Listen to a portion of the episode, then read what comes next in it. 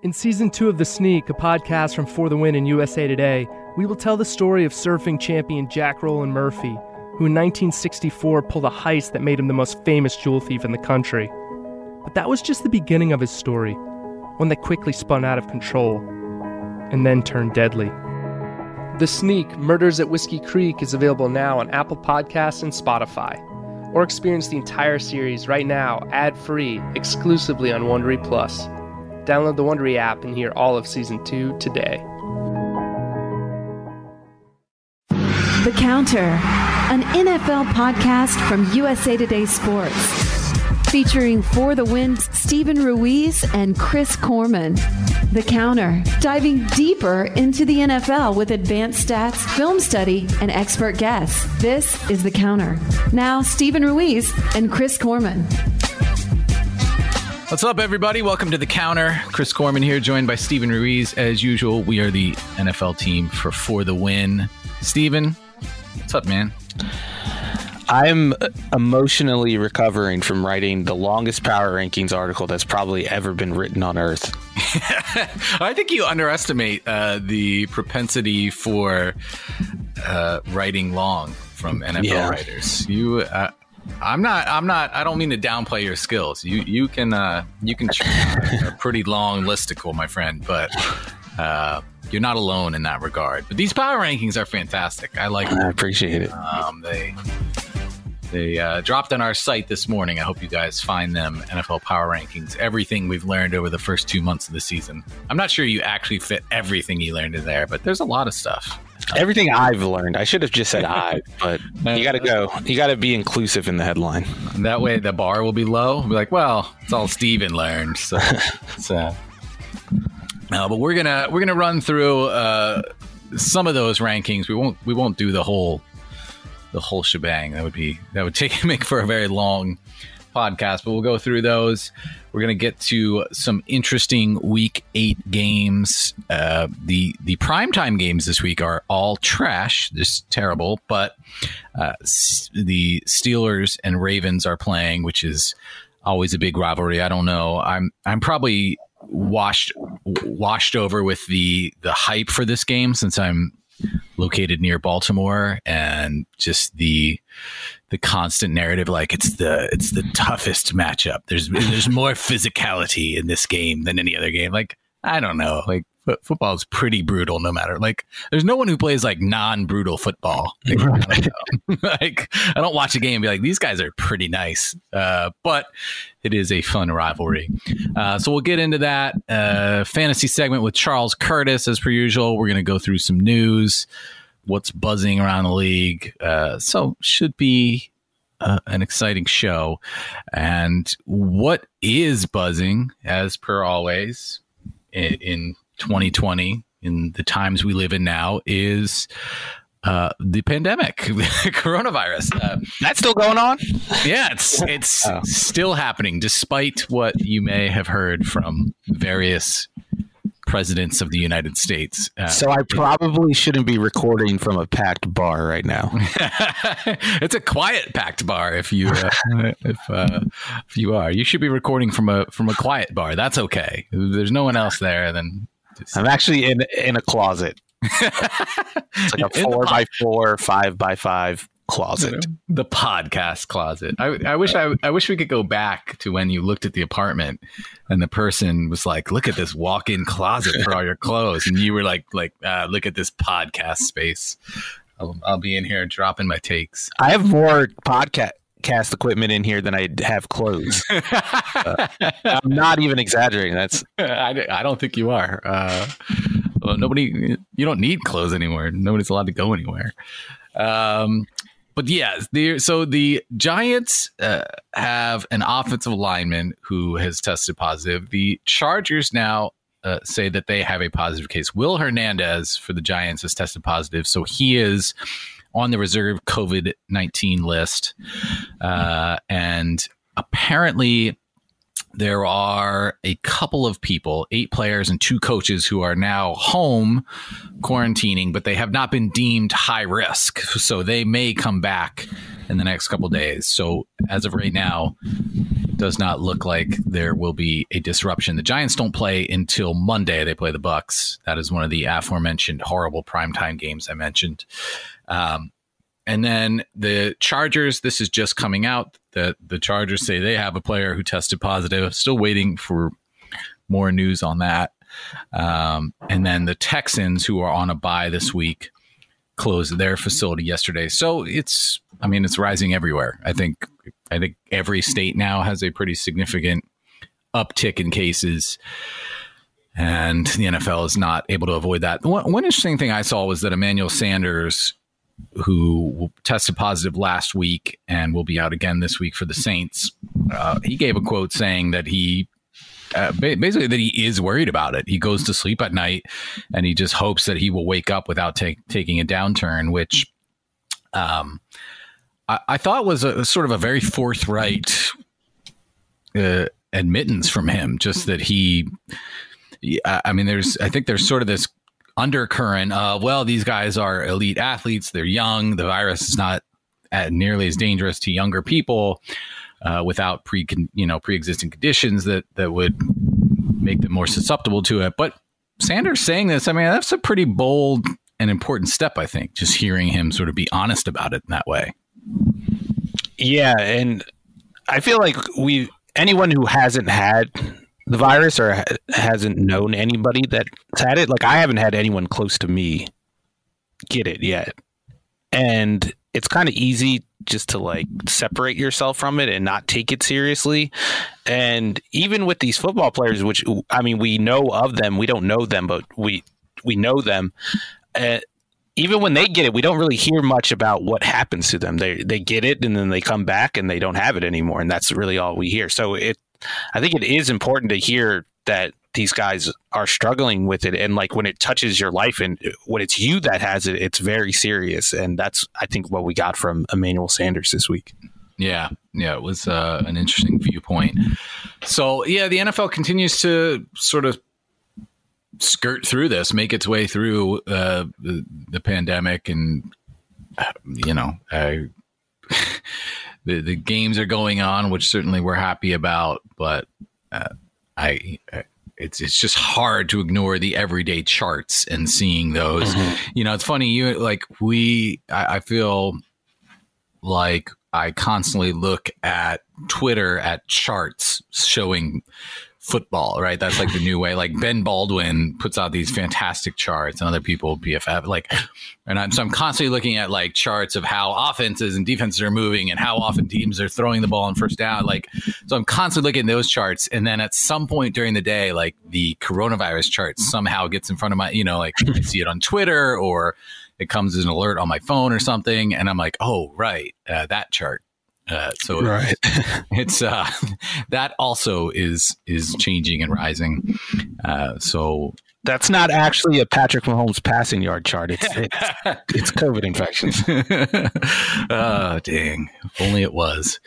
Uh, so we'll continue to monitor how that goes. Uh, you know, as we've mentioned the last couple podcasts, it changes rather quickly. Uh, so we'll keep an eye on that. Uh, not much else going on. The the trade deadline is Tuesday. I think there's something else going on Tuesday, which might uh, swallow up some of the steam. Also, the trade deadline uh, since teams need to, there, there does need to be a quarantine period, I think, after trades. So a lot of the trades may get done before Tuesday. Not that, not that uh, the NFL trade deadline is like other sports deadline days where there's a, an avalanche of deals, but uh, it may be that this year that some of them happen. Carlos Dunlap has already been moved to the Seahawks, giving them some some help on the pass rush. Uh, so there have been some deals made and probably be a couple more as we go. But I, I don't. I mean, do you expect a lot of? Do you expect much activity? I mean, I think there might be more activity just because of the cap situation next year. It's kind of uncertain, and teams might be trying to shed cap before the offseason, but I don't think we're going to see any moves that move the needle too much. I mean, the only one I could think of in recent years was the Marcus Peters trade last year. Right. And beyond that, I can't think of an impactful trade maybe going back to Marshawn Lynch getting traded to Seattle, and Seattle wasn't a very good team. I know they ended up winning a playoff game, but they they still went seven and nine. So yeah, I don't think it's going to matter much. What do you make of the uh, Stephon Gilmore rumors out of New England? It appears like maybe that could come to a head. I mean, it, it seems that the Patriots were actually shopping him previously, and he has not been uh, certainly not been his usual self so far this season. Not that any of the Patriots have, but uh, do you see that as a possibility?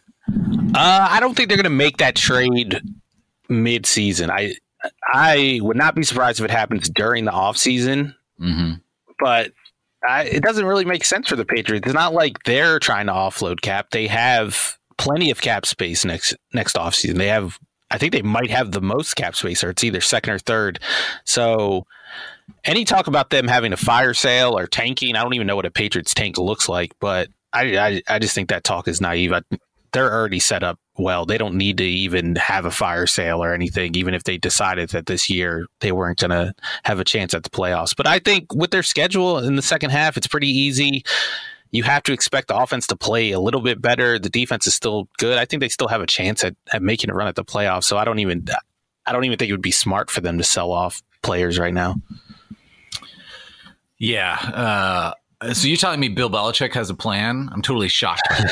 like it, it's it's funny because whenever we talk about you know we've been talking about the Jets, the Falcons, a couple other teams that like are going that are have a, a huge rebuild imminent or are going to need one in the next few years. And I mean, essentially, uh, uh like that's sort of how the league has built it, right? Like this is just how, uh, given the the the way the cap works and the draft and having young players on on such cheap deals like this is sort of how it has to happen and, and the importance of the quarterback position. That all combines to make it that that's really the only way that this works unless you are bill belichick figured everything out and you always have a plan. Um, i also think we overrate the value of tanking like we say on one hand the draft is volatile and we're like no one is good at the draft. So i don't think there's much of a difference between having the fifth pick and having the 10th pick. Unless you're a team that's looking for a quarterback and in position to get like one of those guys. Like if i'm the jaguars i very much care about the difference between the first pick and the fifth pick because i can get trevor lawrence. But if you're if you have no shot at those players and the Patriots probably have no shot at getting one of those top two picks, then I don't under I don't really think there's much value in tanking and maybe getting the the tenth pick instead of the twentieth pick. Right. Yeah. The uh, and I, I, mean, even at the top of the draft, like I, we we both agree that Trevor Lawrence is a really really special prospect. Uh, but on most years, like it's Jared Goff and Carson right. or Marcus Mariota and Jameis Winston, or you know, and for every Andrew Luck, there's an RG3. For every Peyton Manning, there's a Ryan Leaf. You know, like it's it's still hard. like it's right. actually, I mean, we're seeing it. Uh, and Fields Fields might end up better being better than Lawrence. I don't think that's absolutely. off the table. Right. Like you, you know, you wrote this week, uh, dug in a little bit more on this idea that Justin Herbert is his ceiling is higher. There's a better chance that he becomes a a better sort of 10 to 5 tier QB than Joe Burrow. Now, Joe Burrow absolutely has a higher ceiling. Joe Burrow's already in some way a higher floor, not a higher, higher floor, high, higher floor. Like he's already in some ways one of the smarter QBs in the league. Like as far as just like figuring out where to go with the ball, and right. but he can't put it. you know, he he can't get it to as many places. Which so and and it's he's unlikely to pick up that skill. Whereas Justin Herbert is going to get a little bit better at that, presumably. Uh, and that's you know it's drafted like the draft is really hard. Uh, you know, I think people, especially in when it rolls around and there's just so much hype around it and all the excitement. Every player that your team picks is going to make an immediate impact. Like it gets so overwrought how people think about it. But the truth is that it's impo- like no one is good at it. Bill Belichick is good at everything, but he's not good at drafting because there's no such thing as being good at drafting. He's very bad at drafting in the first round. yeah. Uh, so, uh, so yeah, tanking is the value in the way to do the draft is to get a lot of draft picks. That is the and and Bill Belichick does that, right? He he manipulates the formula so that he gets com- compensatory picks. Uh, yeah, that's, that's, the only way to win this lottery is to get more and get more tickets. I think that like there's a confusion of what tanking means. Like some people see tanking as lo- just trying to lose, but I don't think that's what tanking is. I think it's trying to accumulate accumulate these assets, these draft picks, cap space, and the best way to do that usually is to offload some of your better players, flip a good player for some draft picks, cut a player that maybe still has some value left, but is on the wrong side of 30 and not going to be, it still won't be good when your timeline to be good happens. Right. So you cut them, and like that's what the Dolphins did. I don't think they were necessarily trying to lose. And like people last year were th- saying this team is deliberately tanking. Look at them blitz on on whatever down that was on a Monday night game. But I don't think that's what tanking is. It's the, the other things the Dolphins did. It's getting rid of players that aren't going to be useful in the future and and maximizing your cap space and your draft capital so you can have a better chance at winning the draft because we know that's the key to winning the Super Bowl. Right, exactly. Uh, man, that was that was a little bit of a tangent that I didn't plan, but we could probably rail on that topic for a while. Uh, let's let's jump into your power rankings. Let's let's take a look. This is, as Steven mentioned, these power rankings are quite robust. Um, they it's all 32 teams listed here. We, we give you the record, point differential, offensive DVOA, defensive DVOA, and the 538 playoff odds. So we've sort of gathered some of the metrics and measurements that, that we trust the most into one spot to build these for you. Uh, and uh, we're just going to focus on the top 10. Um, and I'm trying to think of a joke for the NFC East, but I, I can't because they're all I actually think the Eagles are a little high at 22, um, and they are the highest NFC East team. Wow. You think they're too ranked too high? Who would you put them below? Uh, I, uh, I I don't know. I think I would just have the Jets in the NFC East all time 32nd. that's that's pretty, the Jets should be an NFC East team. They should be an honorary member of the 2020 NFC East. And if they were in the NFC East, they'd only be two games out. They'd have a shot.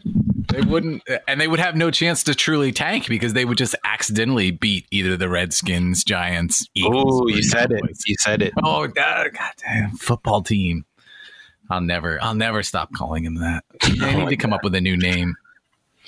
Uh, all right, number ten, you got Buffalo Bills here, five and two, uh, point differential minus four offensive DVOA 12th, defensive DVOA 21st.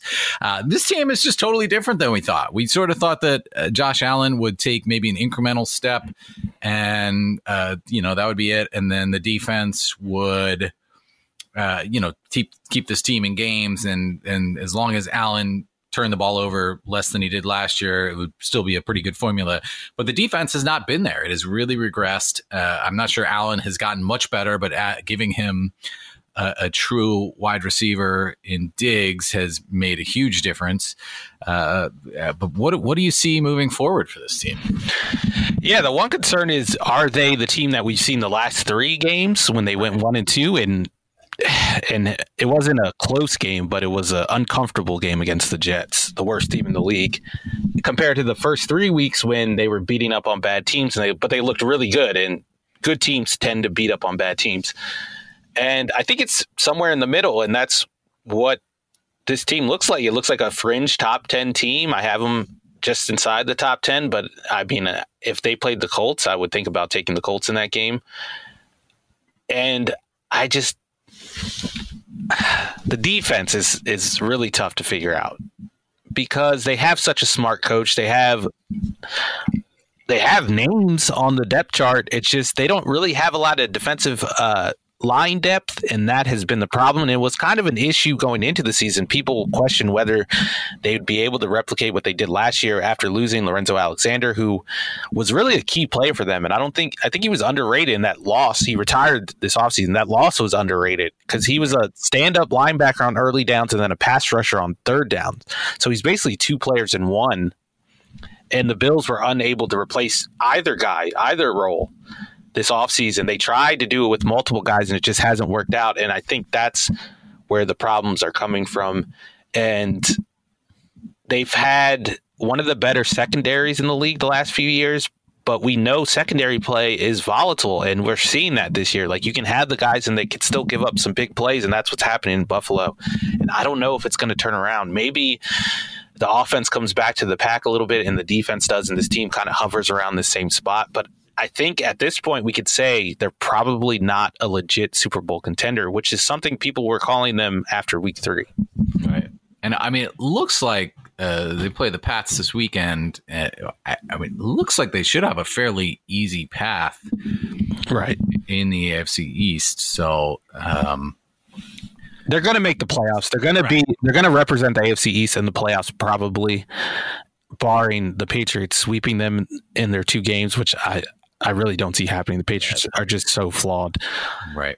But hard to envision it's going to be you're not going to win the Super Bowl. I don't think you're going to win the Super Bowl without getting a bye with this new playoff format, and it's mm. looking like they're not going to get a bye. So I, I, I would not be surprised if they're one and done again. And then next year, I think is really their shot. Get the defense reloaded. Maybe Josh Allen takes another step, and then I think we could put them in that conversation. But right now, for this season, I think they're officially out of it. Wow just just destroying the hearts of people in Buffalo. They have a minus a minus point differential. I can't take them seriously as Super Bowl contenders. Uh, yeah, uh, something tells me that the people in Buffalo already dislike you and probably won't be they're surprised. Not, they're not listening to this anymore. be honest. Number nine, Tennessee Titans. Uh, the Titans are five and one after losing to the Steelers. Close game last week. Uh, point differential plus 35, offensive DVOA third, defensive 17th. Um, yeah, I think this is pretty much what we expected. The defense taking a little bit of a step back without the creativity of Dean Pees, the defensive coordinator. Uh, still leaning on Derrick Henry, probably to uh, to an extent that you have to wonder about, given that he's a giant 250 pound running back who's now carried the football a lot of times in the last whatever 18 months. Um, and Ryan Tannehill still being Ryan Tannehill. Uh, he he looks he he fires people up who like him into thinking that he's an MVP candidate.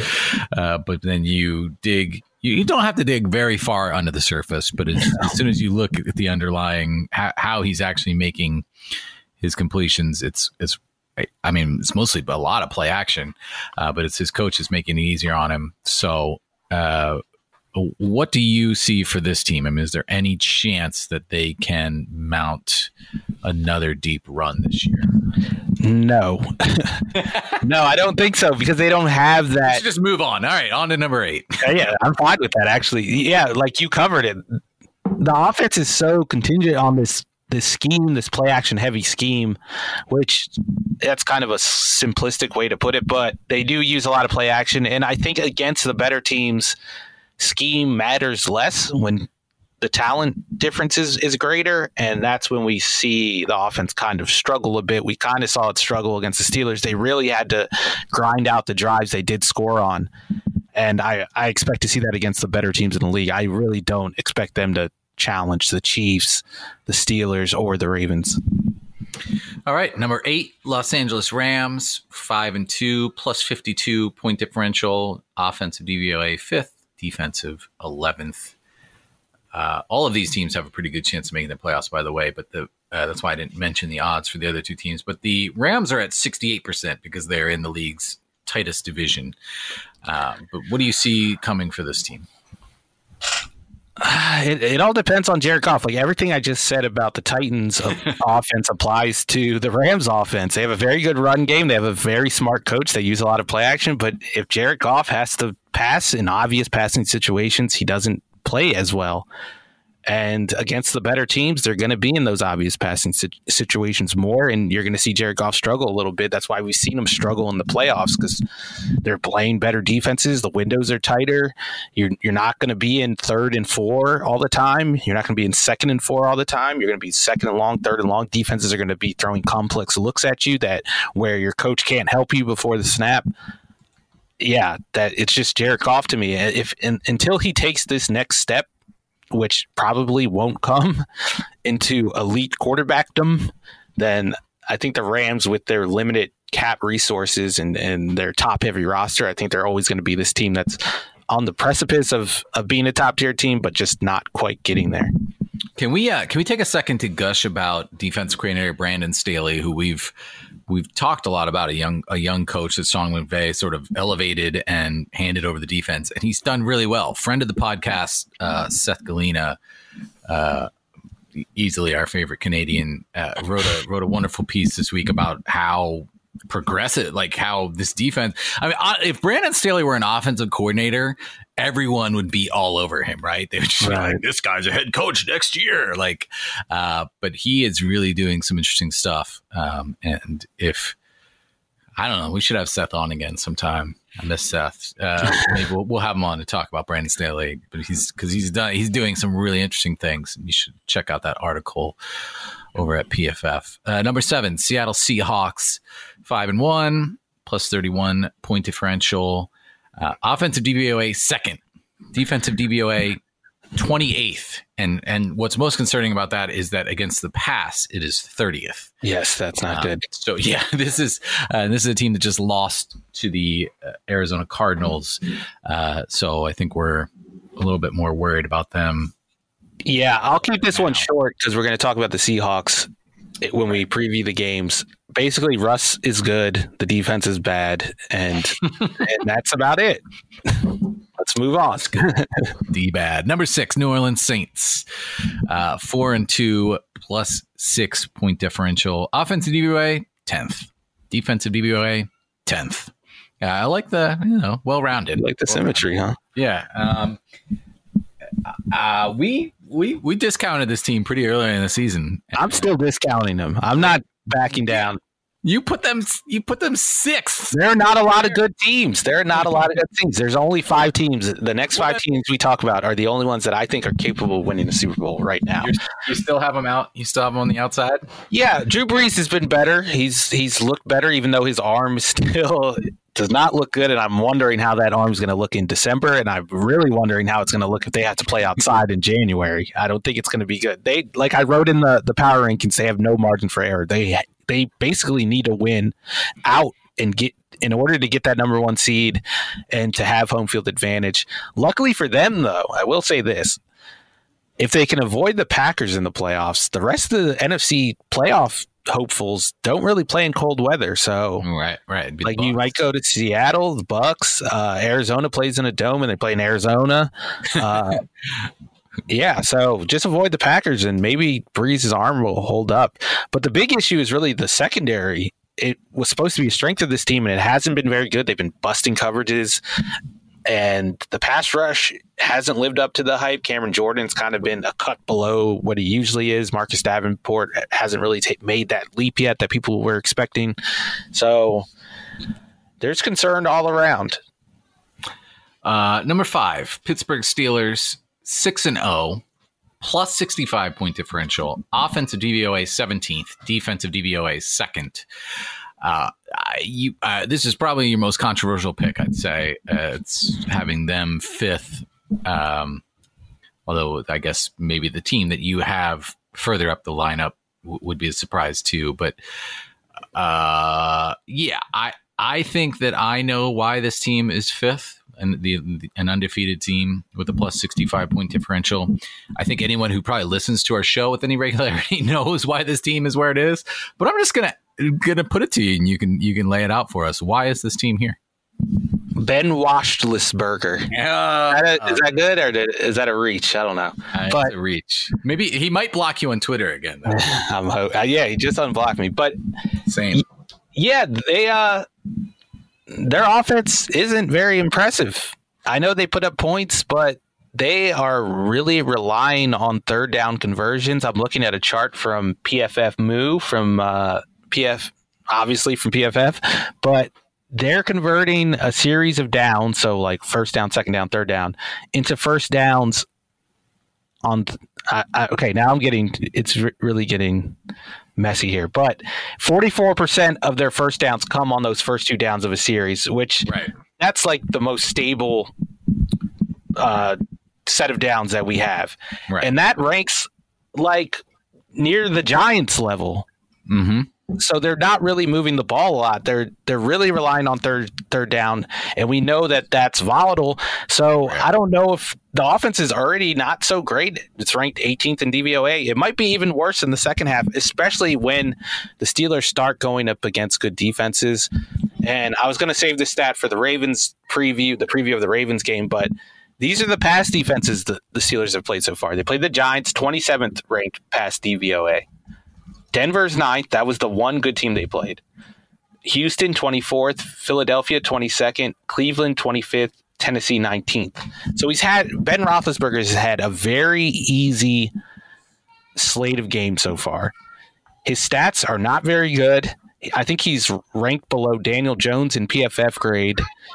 His efficiency mef- metrics are right in line with Cam Newton, and we're we're all asking what's wrong with Cam Newton. Well, what's wrong with Ben Roethlisberger? I don't think people are talking about this enough. People are just expect this defense to carry them to, to the Super Bowl, but it's going to have to really carry this offense because, especially if it, it keeps going like this, and Roethlisberger doesn't start pushing the ball down the field. I think my uh, my daughter, who's a, Baltimore native, just came down. I think she must have some thoughts on the uh, Steelers Ravens game, but uh, she's probably excited about my rankings. Yeah, no, she she totally agrees with where you have uh. I can't even I can't even try to say wash. Yeah, it was tough. It's washed washless burger. Too tough. Uh, number four, you got the Green Bay Packers, five and one, plus thirty eight uh, point differential, offensive DVOA fourth, defensive twenty second. Um, yeah, what do you what are you thinking about this one? Aaron Rodgers is playing like an MVP. And I think when he gets hot, he can keep his team in any game against any opponent. Uh, I'm not so confident with the defense. Mike Pettine has not done a good job this year. The the secondary behind Jaire Alexander hasn't been very good, and that was the main concern. And even the pass rush has taken a step back after such a great year last year. So, it, uh, all my optimism is based on Aaron Rodgers continuing to play like this. Uh, yeah, I think that makes sense. Tampa Bay Buccaneers third. Um, you've got record five and two, uh, plus eighty point differential. Defensive DVO sixth or offensive sixth, defensive first.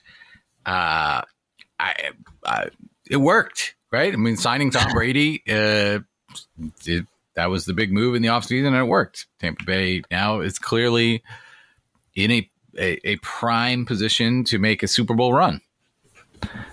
Yeah, I I think you have to say that based on what we've seen in the first half, but I really think we're going to figure out who this team is over the next month because they have a lot of tough games and I, I, really think our perception of what this team looks like after that could change because they're playing some teams that could take advantage of what I perceive to be liabilities on the defense. I think you really have to attack this team on early downs. You got to play with multiple tight ends and running backs on the field and kind of do a play action and attack downfield. And we've seen some teams have success against that against them on early downs. And I really think a team like the 49ers or the Rams are capable of exploiting that weakness.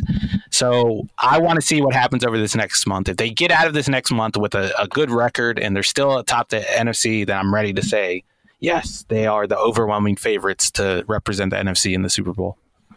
Wow. Interesting.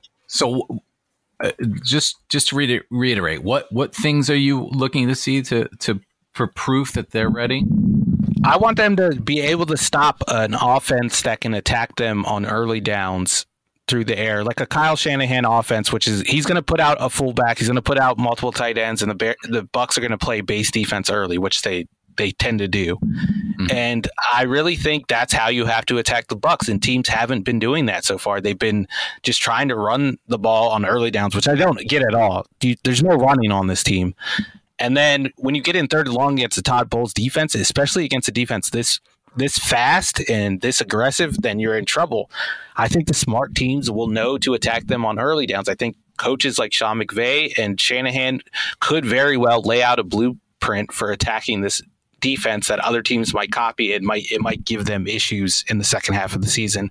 If that's not the case, then like I said, they're the favorites in the NFC. Number two, Baltimore Ravens. This is the flip side of your controversial pick, having the Steelers at five. Uh, still a lot of belief in the Ravens out of you. Five and one, plus 75 point differential. Offensive DVOA all the way down at 19th. Uh, defensive DVOA third. Uh, you did a deep dive on the offensive struggles and came away thinking that uh, they were probably fixable or just that they would go back to uh, uh it came down to uh, last year lamar jackson was the best quarterback in empty formations this year. He's the worst. Uh, so that will probably even if it comes even if he gets to 15th or something that will be enough to make up some of that difference. Uh, but what do you see out of this team? Why in your mind heading into a game where the steelers and ravens are playing are the steelers or the Ravens the better team? I'd put them ahead of the Steelers because I believe in their offense more. I think the results have been the same, but for some reason we're asking what's wrong with the Ravens offense, but we're not doing that with the Steelers offense. And I the Ravens have a quarterback who is young. The Steelers have a quarterback who is old. The, the Ravens have a, a proven offensive staff. The Steelers are in their first year with Matt Canada kind of influencing things. So I don't know what to expect adjustment wise from from them. But we've seen this Ravens coaching staff make adjustments on the fly before. So that's really why I'm optimistic that it's going to happen this year. And then the defense has just been really good, and it's been good for two years now. You could say the same thing about the Steelers, but I think the Ravens have they have a second pitch that the Steelers might not have. I don't think the Steelers secondary is quite as good as the Ravens or quite as deep as the Ravens. Right. And I think they can hold up in coverage if they don't have to blitz. And getting Yannick Ngakoue also helps them in that regard. Right. Yeah. It should be really interesting to see how he is deployed this weekend and, uh, you know, whether he can get to Ben Roethlisberger. Number one, Kansas City Chiefs, six and one, plus 75 point differential, offensive DVOA first, defensive 13th. Um, basically, the only the only real weakness for this team is that they've had trouble stopping the run. Uh, but uh, otherwise, and then on offense, when when a team can really get to Mahomes without sending extra blitzers, then that's been been a problem. But there are only league that really can do that. Uh, so what do you see for the Chiefs? defending Super. Bowl. Yeah, they have Patrick Mahomes, and as long as they have him, I'm I'm on their bandwagon. They're kind of they're the new Patriots for me, where they're the best team in the league until someone proves that they aren't, and no one's done that this year. And their run game is back to where it was in 2018, which is really scary for defenses because they didn't really have much of a run game last year and still won the Super Bowl. So mm-hmm. this year they might be even harder to defend. And the pass defense is back to where it was at the end of last year. So I mean, that's all you need: a good pass defense and the best quarterback in the league, and you you are probably the Super Bowl favorites. Pretty good formula. Pretty good formula. All right, we're going to jump over to our pal Charles Curtis for a little fantasy football segment, and then we'll come back to preview the games for Week Eight. The counter. Charles, what's going on, man? How are things in New York? rainy. It's been a foggy, rainy week, like we're in San Francisco or something. But we're we're getting foggy, rainy. It's like the earth feels the pain we're going through. believe me, I've had that thought at least three or four times this week, but I try to not to think about it. Yeah, the Earth is reflecting the quality of the NFC East. That's what's happening there. That's uh, that's that's what's going on there. Uh, Charles is here as per every week to give us his fantasy stud, dud, and sleeper. He does this full form over at For the Win. Hope you check it out there. He's also got all sorts of good fantasy coverage there. Henry McKenna jumps in with some stuff too, waiver wire pickups and whatnot. So be sure to check our site before you make any fantasy moves each week. Uh, but Charles is going to uh, shout out one player in each of those categories. Stephen grades it using a coach's name. It's a lot of fun. And let's just get into it. Stud for the week.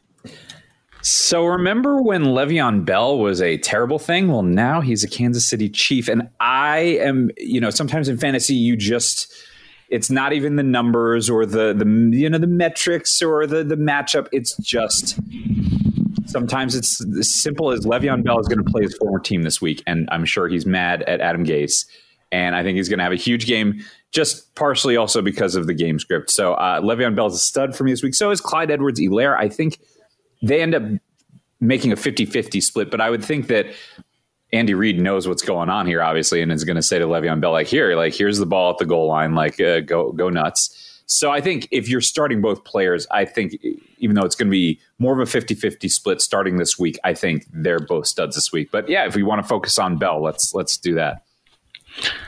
Uh, I'll give this one. A, I'll give it to Andy Reid. Yeah, I, I like your logic there.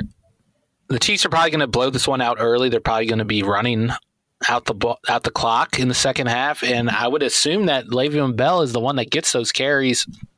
And I also think it would be like a good way for Andy Reid to kind of endear himself to Bell and kind of earn his trust by letting him just go off on his former team and this coach that he probably hates. So, yeah, Le'Veon Bell, start him. Like, yeah, I figure if, if you have Le'Veon Bell, you're definitely starting him for sure. It's just more of like, will he be what the Chiefs need him to be in what fantasy? Start him harder. really lean in on the starting. who's who's the dud? I I I I'm excited for this one. I know what's coming.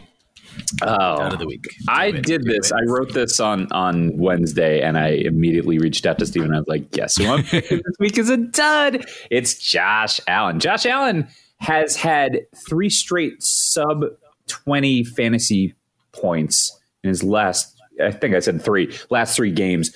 Um, it seems like he's fallen to earth a little bit. I mean, the fact that he did that against the Jets does not bode well. I think it's for him is it's going to be somewhere in between. And against the Patriots, I just think that if you're going to face Bill Belichick, like you're not going to explode even in the 2020 version of the of the Patriots. So I'm a little nervous about Josh Allen this week. I think there are probably some better QB starters out there. You got through that stat about his three straight sub 20 point fantasy outputs about as smoothly as Josh Allen gets through his progressions. Boom. Heyo. Uh, yeah, I love this pick. I'm giving it a Belichick. If I get any chance to hate on Josh Allen, as anyone knows who follows me on Twitter, I'm taking it. But I'm all, I'm con- confused about one thing. You said there's probably some better quarterback options out there. What about tight ends? Are there better tight end options out there than, oh, than Josh Allen? Oh. we're just getting into we're just getting into cheap shots now. Yeah, oh, no, no, actually, I I actually don't know how how good this pick is. To be honest, I it's going to come down to how the Patriots decide to play against the Bills. Are they going to play a lot of zone defense? Or are they going to man up a lot? And if they man up a lot, I'd be concerned that Josh Allen might get outside the pocket and put up some scrambling stats. He might even run for a touchdown. If that's the case, I think he's going to have a decent fantasy output. The the Patriots defense isn't what it used to be. So not a Belichick then. No, I, I was I was just teasing. Josh Allen fans out there. I'm going to give it a Brian Flores, just a, a lesser version of Belichick. that's a, Who's that's your, not bad. No, it's not. Brian no, Flores is very good. Yeah. Who's your sleeper, Charles? I'm going to go with Myles Gaskin, who isn't necessarily a sleeper anymore by in, in, terms of full season fantasy. But I think this week there are some people who might think, while they're facing the Rams, the Rams defense is really good. Tua Tagovailoa is going to be making his first start. So uh, my theory here is that the Dolphins will be down a lot and they will be throwing a lot with, with Tua. And then Myles Gaskin will be catching a lot of passes out of the backfield uh, in garbage time. So those always count for fantasy points. I think Gaskin has really become the the bell cow workhorse back in in Miami, and I think if you're downgrading him because of the matchup, I don't necessarily see that. I think this could be one of those like six catch days for you know 50 yards, and and uh, you know who knows, maybe gets in the end zone.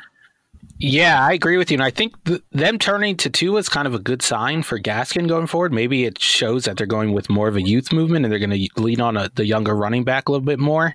And I'd also agree that I don't think this is a, the worst matchup for the Dolphins offense, especially for Gaskin, who's going to be going up against some linebackers who aren't really great in pass coverage. And I would not be surprised if the the Dolphins have some success running the ball early on. I think they're going to use Tua in ways that that help to boost the run game. And the Rams play a lot of two high coverages, so they're not going to be loading the box. It's really just going to come down to their offensive line winning their matchups, and I think they have a chance to, to do that and give Gaskin some space to run. I like it. And I'm also, like I said last week, I'm, I'm also speaking this to, into existence, which I did with Chris Godwin. Then he promptly got hurt again. So, you know, I, I have gas on trying to speak it here. You know, the Curtis curse. Thanks, God, Ugh. man. Uh, Charles, thanks for joining us, man. We always appreciate you making the time and, and hearing from you. And we'll talk to you again next week. Looking forward to it as always. The counter. All right. Thanks to Charles, as always, for taking some time out to share his wisdom and engage in our uh, our coach comparisons. Let's get into the games. Week eight. As we mentioned, the primetime games, Thursday night game is the Falcons Panthers. Uh, yeah. Uh, I don't know. Falcons Panthers. it's it's happening. Have have fun with that, everyone. Uh, Eagles Cowboys is the Sunday night game. Bucs Giants the Monday night game. So not a whole lot going there. But the 1 p.m. game, the Steelers Ravens, which I feel like we dug in a little on this one earlier during the power rankings. But Baltimore is a four point favorite. Uh, coming off a bye, probably that's probably the source of a little bit of that of that line. Um, you know, they had the week off to prepare.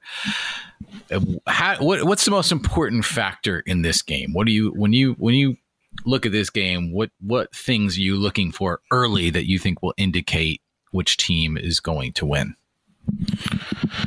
Uh, how Lamar Jackson deals with the blitz, that's also been a problem for him this year. I think he has a PFF grade around it's in the 40s against the blitz and then last year it was in like the mid 80s so that's really been another area where he's taken a major step back and obviously the steelers are one of the more blitz happy teams in the league if the ravens have a plan and they've had two weeks to make up this plan for it and they can they're able to protect lamar and give him some time i really think that the ravens are going to be able to exploit the Steelers secondary, and I really want to see if the Ravens can run. I think that that might be it. That should have been my answer. If the Ravens can run uh, against the best run defense in the NFL, then I think they have a chance to put up some points.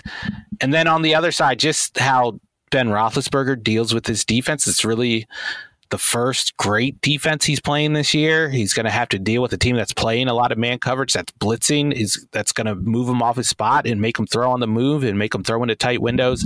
And that's been our big concern with Ben. So this is an opportunity to show that he's not washed and that he's fully capable of leading the team to the Super Bowl. If he has an ugly game, I'm ready to I'm ready to just write the Steelers off for the rest of the year. Honestly if uh if Wink Martindale, who I, I, feel like we're big fans of Wink Martindale here. Who is it? uh, if if Wink happens to be a counter listener, which I mean he should be, he could like he could come over to my house and listen live if he wanted to. He's right, probably lives nearby. Uh, I feel like if he listened and and we discussed Ben Roethlisberger's game, uh, his his passing chart from last week against the Titans, where he basically threw the ball uh, eight feet to his left every throw. uh, that he Wink Martin, I I feel like he might might game plan against that and and force Ben Roethlisberger into doing something different. Uh, so and, and Ben's average time to throw last week was two point zero five seconds. Like the next highest guy was, and I think it might have been Andy Dalton was two point four seconds. Like Ben is like playing a different position than everyone else in the NFL. So here's my advice to Wink Martindale, who is not looking for my, my advice and shouldn't be looking for my advice. But you don't even need to play a safety deep. Just put everyone on the line of scrimmage and dare Ben Roethlisberger to throw over the top of your head because he hasn't done it all year. Even when he's connected on deep balls, I don't know how to explain it. It just looks like he's aiming the ball, like he's just pushing the ball out there, and it's like floated throws. Like we, we're not seeing any like driven arm strength requiring throws. Really, it's just touch when he does hit on the deep ones. So I'm still questioning his arm, and I hope Wink Martindale is doing the same, and his game plan reflects that. He, he looks like a quarterback coming off a pretty drastic arm injury, that like that people made uh, emotional videos of him, you know, going through his physical therapy to come back. Uh, it, it, that's what it looks like when he throws the football. Uh, so uh, it will be will be an interesting game. 49ers Seahawks. We mentioned earlier that the AFC West is uh, easily the best uh, division in football, top to bottom. I mean, all all four teams look like legitimate playoff teams, I think, at, at different times. The 49ers, uh, you know, we we sort of when when Bosa went down for the year, and combining that with the loss to DeForest Buckner means that I totally changed. The defensive line was not uh, the one that terrorized Patrick Mahomes for the first three quarters of last Super Bowl and really could pretty much dictate everything defensively. But the secondary has now caught up. And so I think that we feel like the 49ers are back in the conversation. And meanwhile, you already gave your succinct take on the Seahawks, which is that Russell Wilson's good. The rest is is not so much. Uh, but what are we looking to learn from this game? Uh, where you know we know that both these teams are pretty good and could be in it. Um, but what what exactly are we hoping to see here? I believe this is Seattle's first division game of the season, so that's important there. We haven't really seen them go up against their competition for this playoff spot that is really up for grabs with all these great teams in the division. And I mean, the the concern is the defense, Seattle's defense, obviously, because you know Russell Wilson is going to be good. It doesn't really matter what he has around him; he's going to be a, a good quarterback. They're going to have a good offense. But the defense has been kind of odd. They brought in Jamal Adams because I, I believe they thought they were going to be a team that was going to have to rely on the blitz, and Jamal Adams is one of the better blitzing defensive backs in the, in the league. I don't know if that's worth multiple first round picks, but they apparently did. And he's been hurt, and they still kind of have been blitzing and haven't really been adjusting their their scheme. And I guess they're just hoping he comes back and that that will fix everything. But I wanted to read this quote from Kyle Shanahan from his appearance on Chris Simms's podcast, and it kind of explains why Seattle's defense is struggling. Hmm. And he this is him explaining why he chose the Seattle style scheme when he became a head coach, why he hired Robert Saleh, who's from that coaching tree. Right. Okay, so this is Kyle Shanahan. This is not me speaking. I, if I could do a Kyle Shanahan impression, I would do it to enhance the experience, but I, that, I don't have that in my bag. Uh, all right. So Kyle says the bottom line is what's the foundation of your scheme? Is it sound? Is it good? And the foundation of Seattle's scheme is as good as anything. It's a very sound coverage built with three deep, four under. Then their coverage was so sound with their pass rush that, yeah, you can get completions, but you couldn't get big plays. And the only way to get the big plays, their defense knew what it was because there were only a few ways to attack it. Now, me personally, that's the defense I wanted because I know if you have talented players, there's no way to really trick it. It's too sound. You have you have to earn everything. You can make the quarterback go 10 for 10. A good one will, and eventually you'll have to do something unsound like send a blitz. But if it isn't a great quarterback, there's no holes for the coaches to attack. Hmm. There are some holes if you start drawing up some seven step drops with three hitches. And that's why it's so important to have the pass rush we've gotten and the pass rush that Seattle has had. When you don't have those pass rushes, you have to, you need to be a little less sound.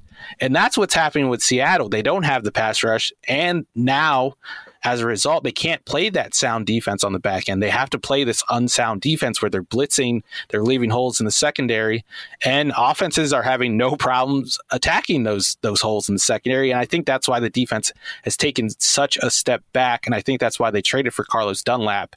They're hoping that with Dunlap on the defensive line, they could play with just four standard pass rushers and they could play those sound defenses on the back end. And if they can't, you're going to see Kyle Shanahan just do whatever he wants on Sunday night or on Sunday against this defense.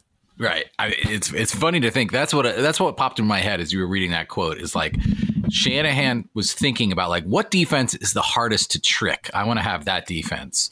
But that just means that he has thought about how to trick a, a Seattle defense, and especially one that, like you said, is is now unsound because it has to do things that are a little bit outside of the comfort zone. Uh, so yeah, he's going to uh, he'll have fun. He's going to have fun. Yeah, I, you'll have you'll have fun breaking it down. I have. I think I picked Seattle in our picks post, our picks against the spread, but right. I really think the 49ers have a, a good chance at winning this game. And I would not be surprised if they win it because of everything I just laid out. And because Shanahan Man, I started watching the the 49ers Patriots tape and he is just a step ahead of everyone. And when you don't have a lot of talent on your defense, it just makes it so much easier for him. Yeah. Seahawks are a three point favorite in that one. Uh, another uh, division that was, by the way, that was the uh, this the Seahawks did play a divisional game last week to against. Oh yeah, right, right, right. But but it, it was they have yet to that, get a win. That was their first one, right? Uh, another division game that is interesting. The Bills are five and two. Patriots are two and four. Sure feels like the quintessential must-win game for the Patriots. Uh, uh, much has been made of of their struggles, and we've looked at Cam Newton's issues. You did a piece this week breaking down. There was this discovery from the uh, reporters covering the Pats that he was not throwing to his right. You looked at it. Decided it was mostly just an anomaly, just sort of how things worked out. But uh, there's no denying that Cam Newton is nowhere near his best right now, and that he's throwing off the entire Patriots offense. The defense has been hit pretty hard by. It wasn't. It wasn't immediately. Uh, evident, but the opt outs now at this point, when you get deeper into the season, you really need that depth and that. You know, they lost a, guy, a lot of guys who'd been in the defense for a long time and really understood how to play it. You can tell that Belichick is not quite as able to adjust things on the fly as much as he would like. He just doesn't have that base of knowledge of guys who just are going to be where they're supposed to be, uh, and that's really showing through with the Patriots. So, what what do you look for in this game? Buffalo is a three point three and a half point favorite. Um, so, what are you hoping to see here? Uh, I I really think this is a big game. It's obviously a must win game for New England. Like that goes without saying. If they lose this and they fall further behind in, in the AFC East and the, then they're a game, they lose the tiebreaker to the Bills. It's just, I think it's just over for them. But I think this is a huge game for Josh Allen because he struggled the last couple weeks and what defenses are doing now are disguising coverages and kind of rotating pre snap and post snap and making giving him different looks and, and hoping it confuses him. Now he hasn't had John Brown for some of these games, and that has helped. That has hurt him. Mm. But you're going up against the king of disguising coverages and and you know tricking the quarterback and Bill Belichick. So I think this is really a good test for him to see if he can evolve, if he can adjust to the adjustments that defenses are making. If he can't, then I really think the, the ceiling on this team is lower than even we expected. But if he can, then I think I'd be willing to reconsider them. Me saying they're not Super Bowl contenders. If he can show that he can improve even more than he he appeared to improve early in the season, then this offense really has a chance to be one of the better ones in the league. And really, that's all you need to make a run in the playoffs. Yeah. So I kind of want to get that message to Josh Allen. Like I want to, I want to like make the challenge directly to him. Like you can prove to Steven if you just do. I don't think take these three steps. I don't think Josh Allen knows I exist. I'm, I'm, sure he does not. Uh, he does not know I exist. So I, this is not. This is falling on deaf ears. I, I really, I'm I'm concerned about the defense, and I think it's a big test for the defense too. Because if you can't stop this Patriots defense, our offense, then I don't know who you can stop. Especially if Cam Newton is playing the way he has been playing, which I'm expecting him to look better. He came out in the second half last week and threw a couple strong uh, throws downfield, and eventually a miscommunication with Edelman led to a pick, and that's when he got benched. But I'm I'm just hoping he just stops overthinking things. Like it, he looks like a guy who's thinking too much. Like he doesn't. He's not anticipating with his throws. He's he seems to be thinking about his mechanics when he's he's skipping these passes that are easily that should be easy completions and I really think that's the biggest issue. I don't I don't think that his body is broken. Right. He he looks so uncomfortable playing the quarterback position right now. I mean, he just just as far as like uh, intuitively knowing where to go with the ball and then being okay with going there. I mean, yeah. It's just it's uh I mean, we know that there's a deficiency in the wide receiver corps that it's not very good, and so we're probably adding intent when we watch and say, and he's holding on for a second, not throwing it to Damiere Byrd or whoever, you know, whoever's open uh, or a little bit open. He's just not doing it. I mean, it just looks like he does not have much faith. But that's nothing. That's nothing new for Cam Newton. He's been throwing to Damiere Byrd since Carolina. He was actually teammates with Damiere Byrd in Carolina. so this is that's not new. He went to a Super Bowl with Jerricho Cotchery, Ted Ginn, and Philly Brown as his top three receivers. Like that's not the issue. It really seems to me to be that he's uncomfortable and it makes sense that he's uncomfortable. He's in a new system. He had no preseason. He didn't have a full training camp. He's apparently learning new mechanics that help him with the timing of this offense. He's had his practice time disrupted by the COVID thing, and he didn't play football for most of last year. Like, yeah, this is all to be expected. I'm not I'm not totally surprised that he looks like this, and I think that's the most obvious explanation for his troubles. It's not that he can't do he can't physically throw right. It's just he's he's just not ready to play football right now. Maybe that will come with time. It has to come in a hurry if the Patriots are going to make a run. Maybe it happens this weekend. He is going up against a defense that has struggled. Right. And any any eh, you know, he had a little bit of momentum and then was out with COVID. So it it feels like he's just not really been able to build on it since then. Uh, Bears Saints is another interesting game. It's a 425 game. You have the Bear. The Bears are five and two. Uh, Saints are four and two. You've got the Bears 17th in your power ranking, so right over that midline.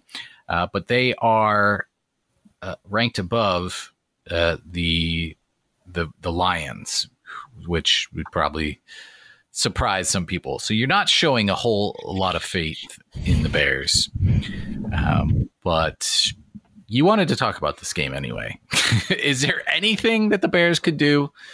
That that would prove to you that they are a legitimate team this year? I mean, we know that the quarterbacks are, uh, you know, with Foles and Trubisky. There was the controversy last week of Foles saying that the plays uh, he knew they weren't going to work, and you, you, trace that to whether or not he was criticizing Matt Nagy or was he just saying our offensive line hasn't been good enough. It might be a little bit of both. I'm not sure it really matters in the end. Like the point is that the offense is not actually very good. Uh, but is there anything that they could do that w- would change that perception? I think the defense has to be even better than it has been, which is a tall ask. I think they're sixth in defensive DVOA. They need to be number one. They need to be what they were in 2018. Uh, and Nick Foles needs to like get hot. We've seen him get hot before, so it's not out of the question. But he he's not there yet.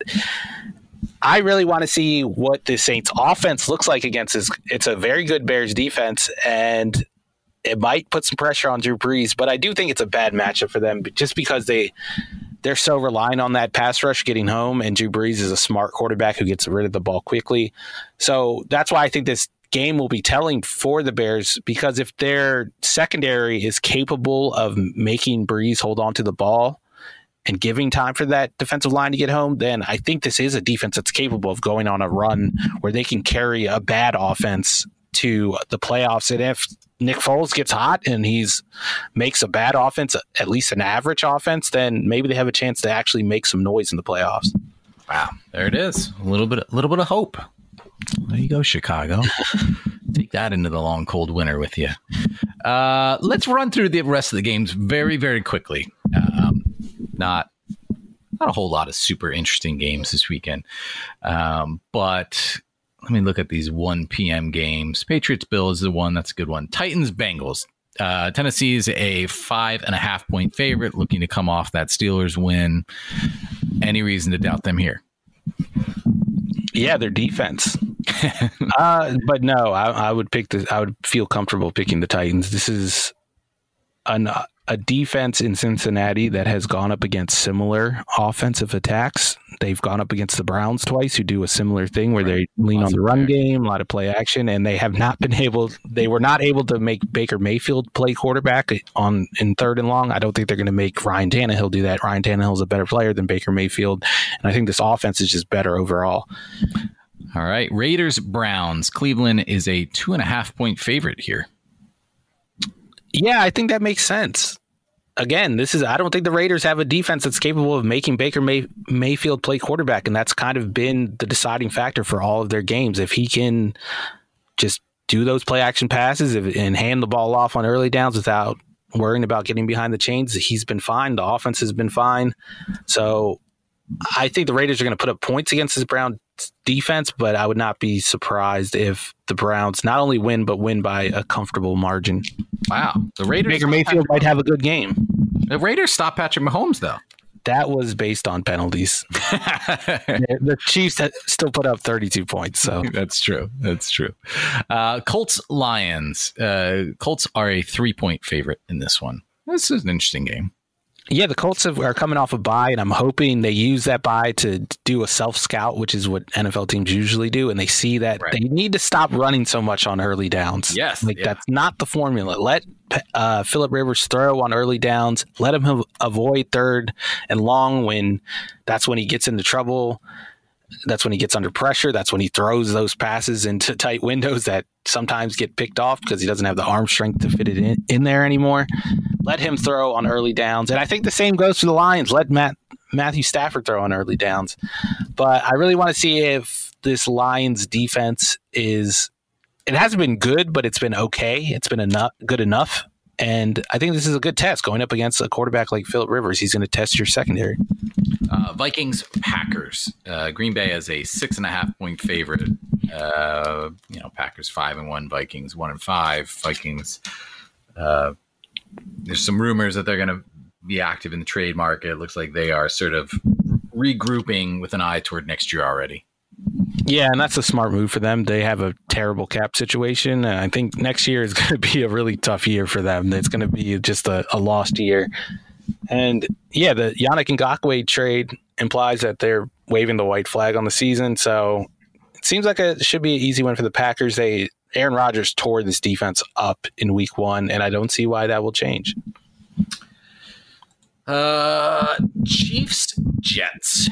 Oh my God. Do we have to talk about this? The, the, Chiefs are a 19 and a half point favorite, which actually is not even anywhere close to the uh, biggest spread in NFL history, which was like somewhere around 28. Uh, what was that back in like 2013 or it was it was Denver. Yeah, I think it in was Jacksonville. I remember that game. Yeah, I think Jacksonville Denver, covered 2013. Uh, they did, I think, right? Yeah, I'm pretty sure they did. That was a long time ago, man. 2020 feels. The Jaguars still have the same GM. Let that sink. oh man. Uh, what what about this one? Tell me, will the will the Chiefs cover this 19 and a half? Uh, I think so. I yeah yeah they will. Of course they will. It's the Chiefs and it's the Jets. It's the best team against the worst team. Oh man, poor Jets. Rams Dolphins. Rams are a three and a half point favorite.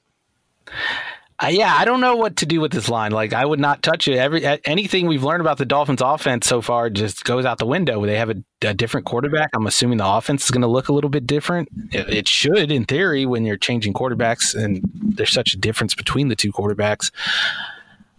And the Dolphins' strength is their pass defense, and I don't think that's the strength you want against this Rams team. You really need to win those early downs in order to to get Jared Goff into third and long, and I don't think they're going to be able to, to do that. I think the Rams win this one. My only concern is they're a West Coast team going to the East Coast, and they've had a shorter week. They played on Monday night, so it might be a little rough for them. Uh,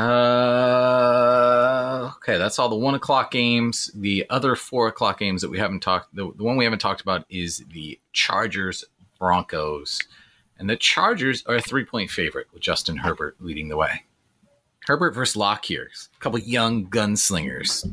This is going to be a good game for evaluating Justin Herbert and what he mm-hmm. can be because because you're going up against a Vic Fangio defense and like I I watch Broncos defensive tape and Vic Fangio's defenses and I I barely know what coverages he's calling. So I can't imagine how hard it is when you have when you're in the pocket and seeing it not, from that point of view. All 22 view, yeah. That's right. So I think this is a really tough. It's going to be a tough game for Herbert. But I want to see if he can still make those big plays, which he's been making all season long. Then I'm I'll, I'll fall more in love with him as a prospect. I really think he's really surprised me. I'm already taking my L on my draft evaluation. I was wrong about him. Wow, there it is. There it is. I'm not taking an L on Drew Lock though, who has been one of the worst starting quarterbacks in the league, and the offense has looked no different no matter who the quarterback is, whether it's Drew Lock or the other Drew Locks that have played. you're a gracious loser. I'll give you that. You're a reluctant. You're reluctant to admit it sometimes, but once you do, you're pretty gracious about it. Uh, Sunday night, Cowboys Eagles barn burner two five, two four and one battle of the NFC East. The line is Philadelphia. Uh, uh, they're a nine point favorite. I have no faith that the Eagles will even score nine points, but uh, I don't know. This is where we are. Um, it's unclear if Andy Dalton will come back. It is clear, however, that Andy Dalton should not come back. Brain was slammed into the turf and then hit his skull. Just let him. How is this off. even a question? He does not need to come back for your two and five football team. Like just no. put in DiNucci and put in the nooch. Run the DiNucci out there and let him go. Uh, so yeah, we don't know. we don't know that, but uh, I am not watching this game. I refuse to watch it. I'm protesting the NFC East monopoly on primetime games by not watching this game. And if you're a real NFL fan, you should do the same. You know the ra- the ratings for this are going to be through. I mean, probably more people will watch this game than the final game of the World Series. That's how that's how crazy the NFL is. Uh, yeah, baseball doesn't count though. So wow, oh, there it is. Uh, one little story out of Cowboy Nation that I do want to mention is that they uh, Cowboys released Dontari Poe. And Jerry Jones pointedly, as Jerry Jones does, went on the radio and claimed that it was because he was not good and out of shape. Uh, and then was asked if it was because Poe had the audacity to protest during the national anthem that he was kneeling. Um, and Jones sort of he, he made a point of saying that he was he was purposely not answering that, and he said something like uh, you know, we have a big platform, but you have to live up to the platform. Essentially, that you have to play well enough uh, to be able to use your platform then to uh, protest. Uh, so his claim was that he was not playing well enough. Dontari Poe played 253 snaps this season, more than any other interior defensive lineman for the Cowboys. So while he may not have been very good, he was the best that the coaches thought they had. so uh, so I, I mean, I and the Cowboys are in no position to be getting rid of defensive players, especially interior defensive linemen, which I think is like the the focal point of their issues on defense. Right. Uh, yeah. I, I, just I don't. There's there's absolutely zero reason to let Jerry Jones slide on this one uh, the I, I, if he said like, oh, we we really told him to get his weight down and he didn't do it, and that made us really mad. So we, but like pretending like he's not playing well when he's played the most snaps uh, of that position on your defense, like that just there's no there's no reconciling that. You can't. There's no no making sense of that. Uh, the Monday night game, as we said, we'll talk about that on Monday on our next show, the recap show. We'll take a look at the Bucs Giants game, another another NFC East team. But that's that's a twelve point line right now. So uh, we'll dig in on that, but uh, and we'll I'm sure we'll have lots to say about whatever we learn from the Steelers Ravens game and the, the Seahawks 49ers. Looking forward to this weekend. It's nice when you can really focus in on a couple games and really think about what what you're learning from those and we're at that point of the season where it's starting to make a little bit more sense and you you know where to look and you know what questions to ask and what questions need to be answered to really understand the league and where it's headed. Um yeah i mean i think that's all we got. Uh, it was a lot but uh, how do you want to close this? I want to close this by bringing attention to a development that I, I don't think has gotten a lot of attention, and that's that Jeff Driskel has a higher PFF grade than Drew Lock this season. I just want folks to keep that in the back of their mind. Do you think that maybe PF? I mean, I, I know like you're you're buddies with a lot of PFF people. You you banter on the Twitter, you know, you and PFF Moo getting at it a little bit, talking. Maybe your bit confuse them, and they when they're grading, they're forgetting if they're actually looking at Drew Lock or Jeff Driskel. That's entirely possible, but I am offended that you're calling me friendly with PFF. Make no mistake about it, PFF is the enemy of yeah. film Twitter. there it is. They don't know the play calls. which I don't know. I is don't know honestly what- a bad I criticism. I don't actually know what side you're on, and that's probably like a whole show to itself in the off season. Because I don't like. Are you a nerd? Are you a film grinder? Are you a writer? I don't like. You have to. You eventually have to align yourself, or else you're just going to be out in the wilderness without to No, I, I I make it clear I'm too dumb to understand how to, how to do the stats, and I don't know enough about football to be a, a true film grinder. I'm right in the middle, baby. All right. This has been The Counter. Thanks for being with us. We'll be back Monday. Can't wait to talk to you then. Take care. The Counter, an NFL podcast from USA Today Sports, featuring For the Win Steven Ruiz and Chris Korman.